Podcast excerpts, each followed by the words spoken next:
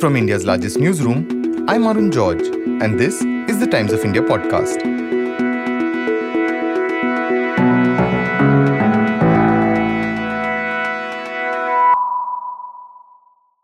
So we did this episode after this year's union budget, in which the incentive to opt out of tax-saving investments rose dramatically for many people. But the thing is, this episode's also a really good guide on investing at a time when stock markets are booming and there are murmurs of a possible slowdown in the coming year. It's also getting to that time of the year when we make our last-minute tax-saving investments.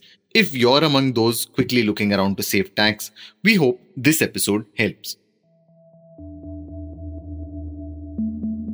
So in the old tax regime, it was all about choosing products that will help us save tax. So investors were first selecting products that will help them maximize tax savings. And then if at all they do worry about, they worry about their goals, et cetera. So uh, the old tax regime is a product first approach instead of a process first approach.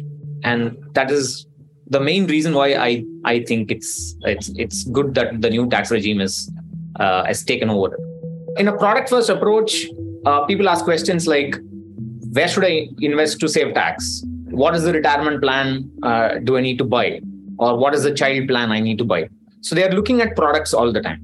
Whereas in a process-first approach, uh, which is how I think everybody should be doing, is you first look at your goals, you look at the kind of inflation that's going to impact those goals in future, for how much you need for it in future. And then you decide on uh, the kind of asset allocation that you need. That is, you ask yourself, does this uh, goal warrant any risk from my side? Do I take on capital market risk at all for it or, or not?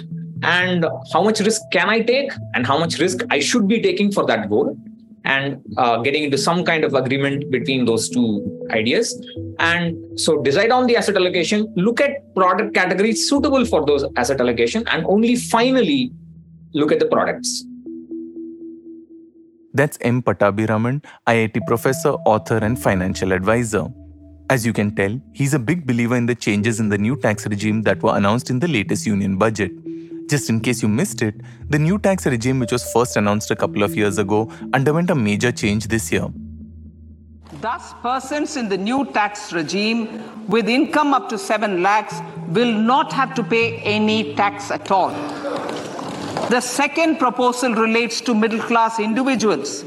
I had introduced in the year twenty twenty the new personal income tax regime with six income slabs starting from two point five lakh.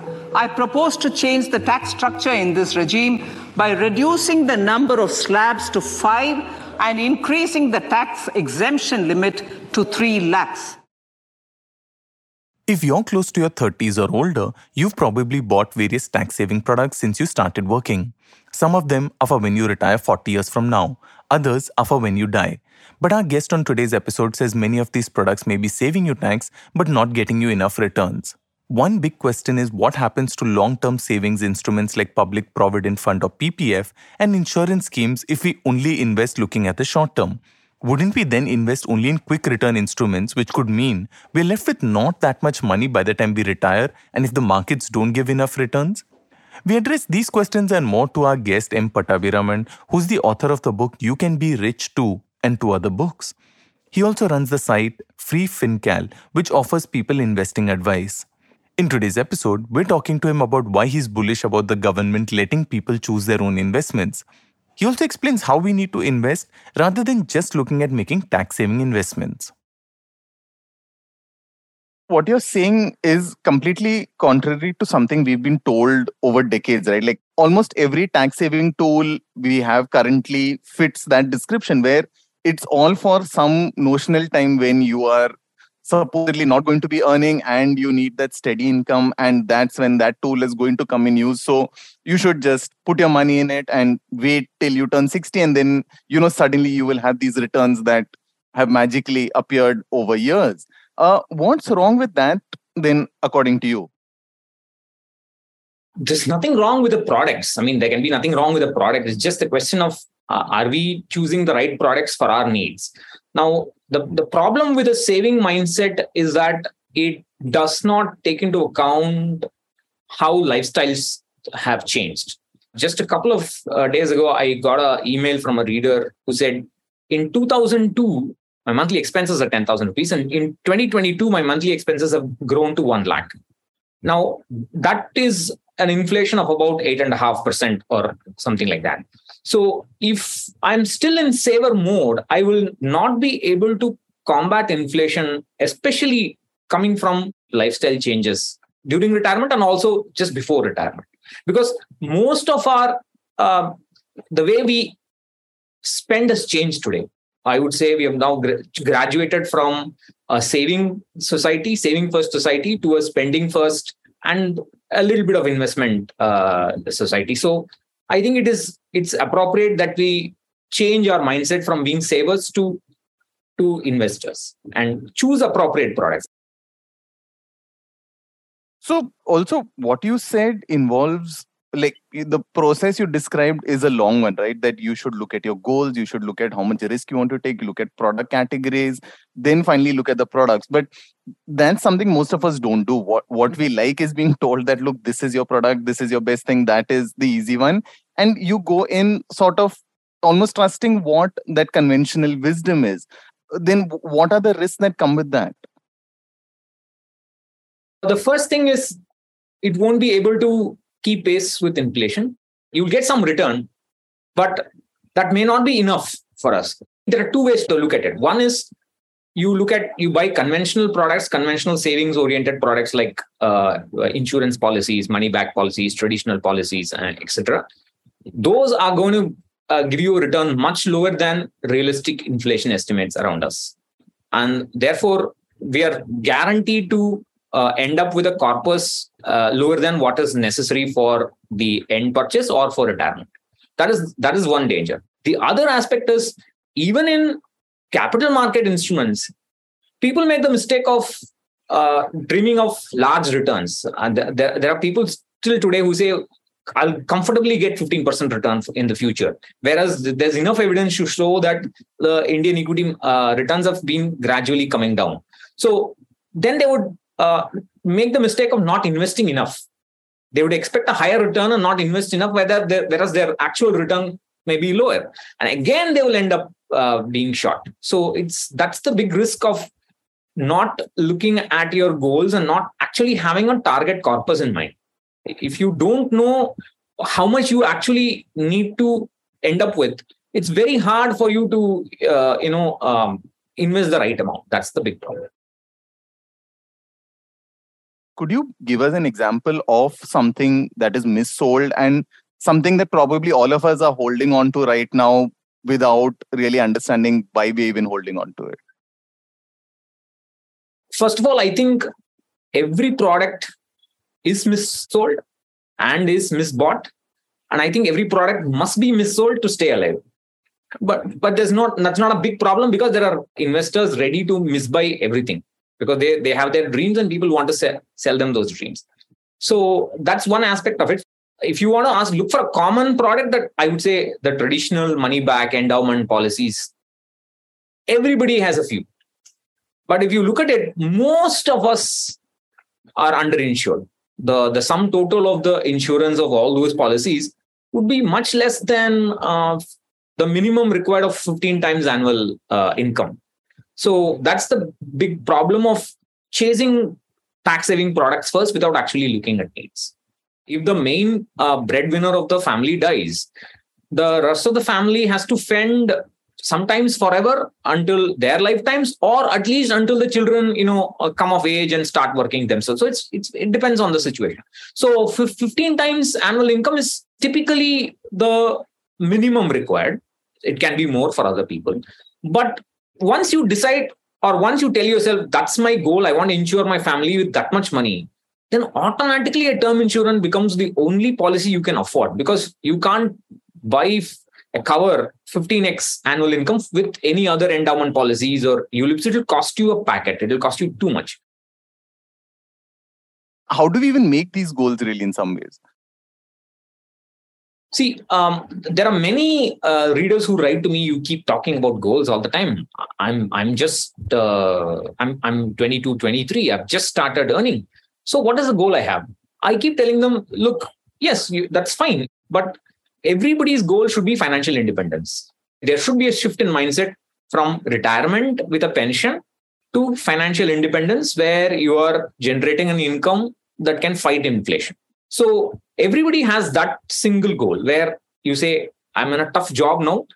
Maybe I will invest for a few years, get about five years, ten years living expenses, and maybe I'll, I'll do something else, something that, that I love. That can be a goal.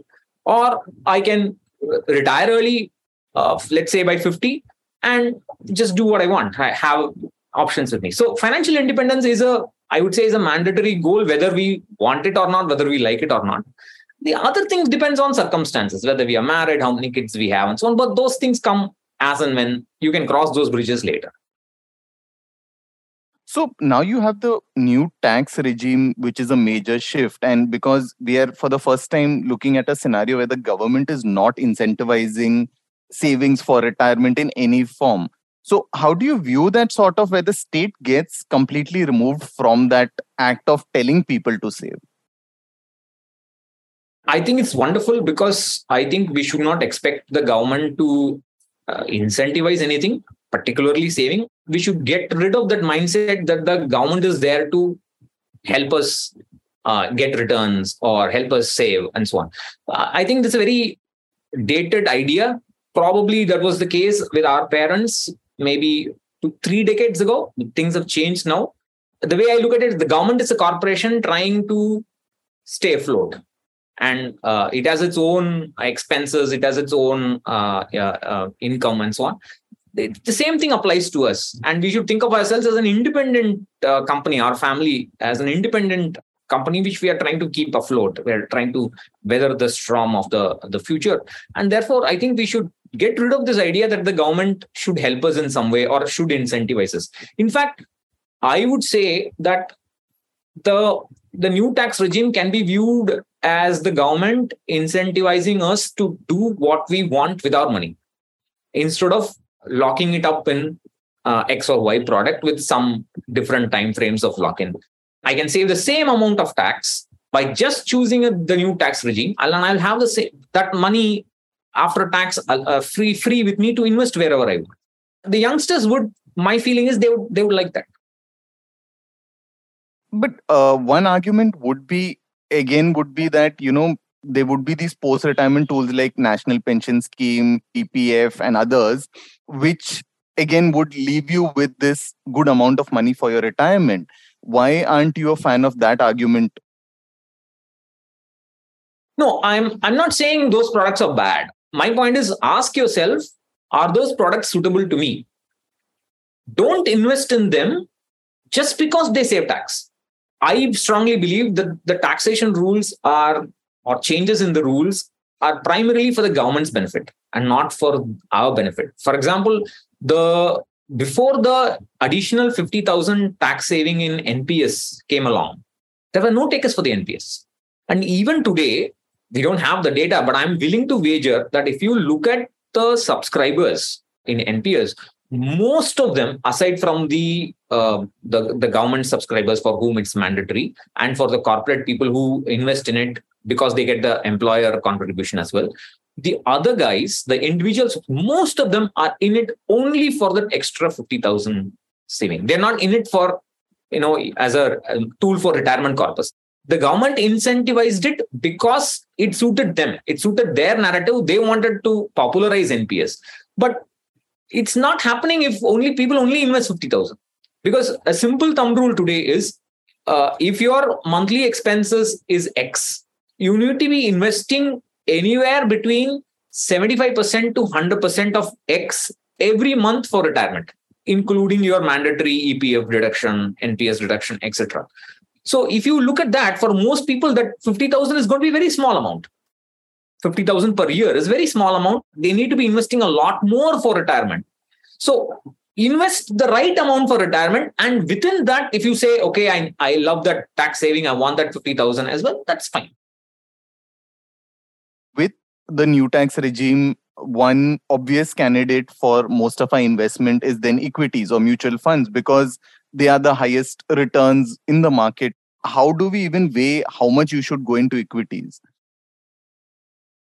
There are many, many problems with equity investing. There are many people who think that just because I'm young, I, I can afford to be in one hundred percent equity. That's extremely dangerous, as we are currently seeing, because after every crash, there is a couple of years of sideways market that happened in after two thousand eight until two thousand thirteen. That's happening currently now. So we can't afford to be uh, having too much equity in our portfolios. I would say for anybody, fifty percent equity in a, in a portfolio for a need that's like fifteen years away, twenty years away is good enough. sixty percent if they're comfortable with it. The uh, for young people, it's easier because they they started with lean portfolios. So it's easier for them to have those uh, high equity exposures immediately. Whereas for older people, they would have huge corpus in E P F.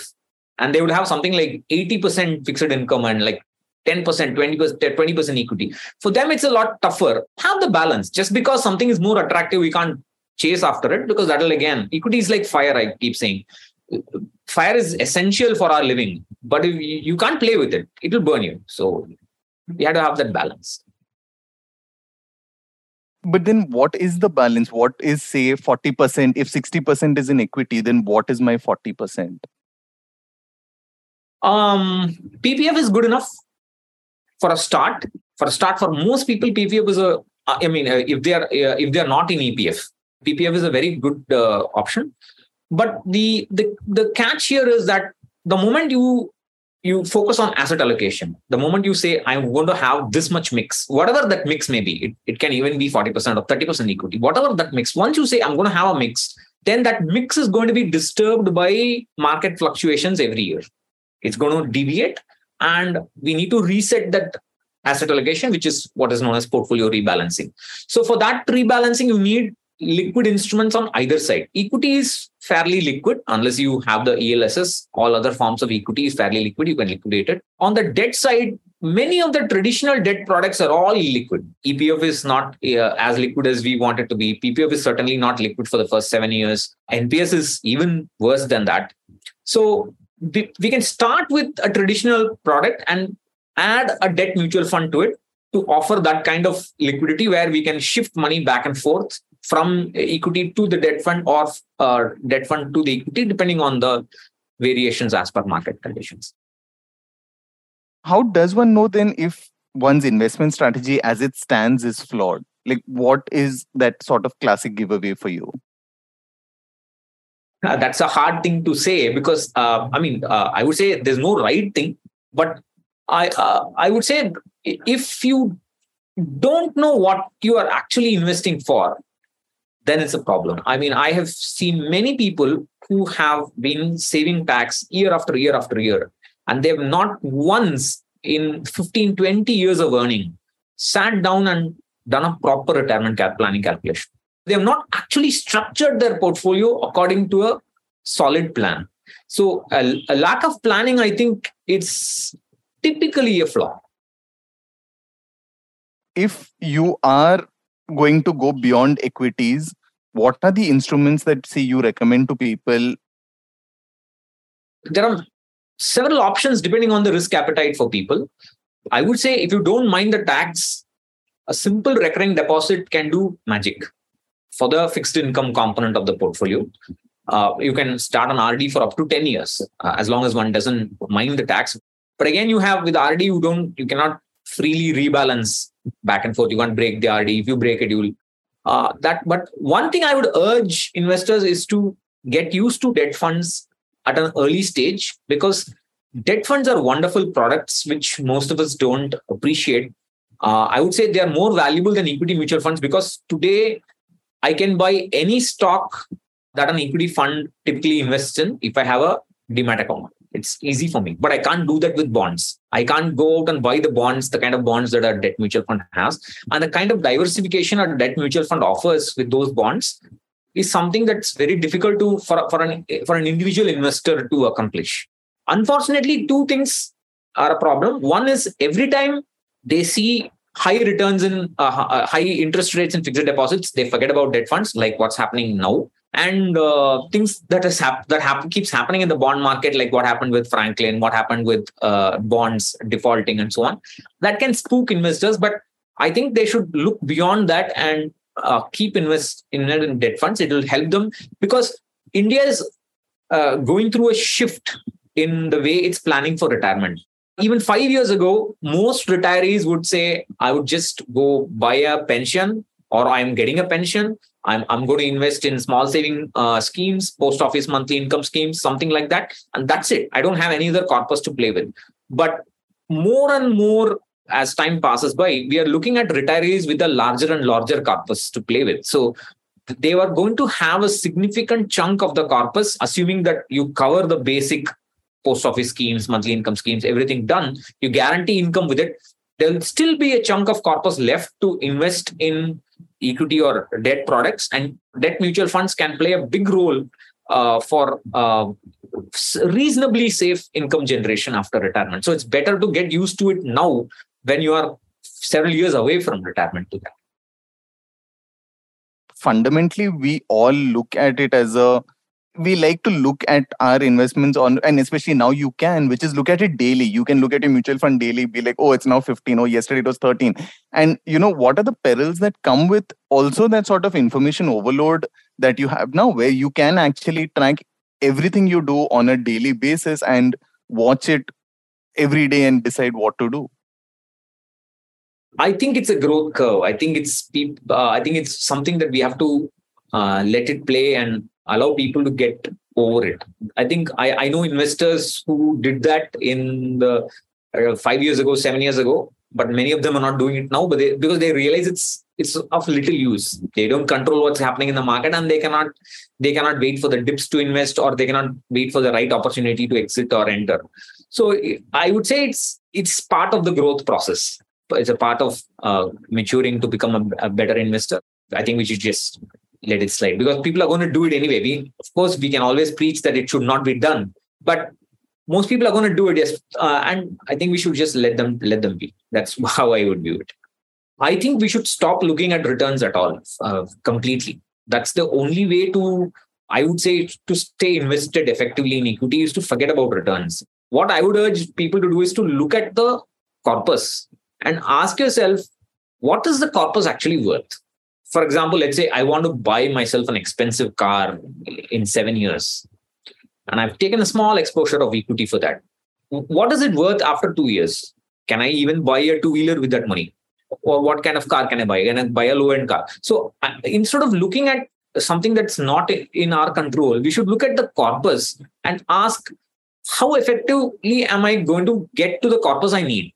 The problem with most people cannot get their head around is that portfolio management is often about playing by playing it by ear. You can't say, I've paid a road, that's the road, you just stick to that road. That won't happen. You have to adapt and adjust yourself as per what the market tells you. And we should not be uh, shy of saying, okay, I, I've invested in equity for three, four years, but my goal is coming up and I've not got the return I want. So I'm going to stop and I'm going to invest, focus on fixed income. I mean, that's also fine. And that's not failure, uh, as many people think it would be. It's, it's really not. So I would say, look at the corpus and then look at the asset allocation. If your asset allocation is deviated by five percent on either side of what you think is your ideal asset allocation, then a rebalance is necessary. Otherwise, you don't need to rebalance.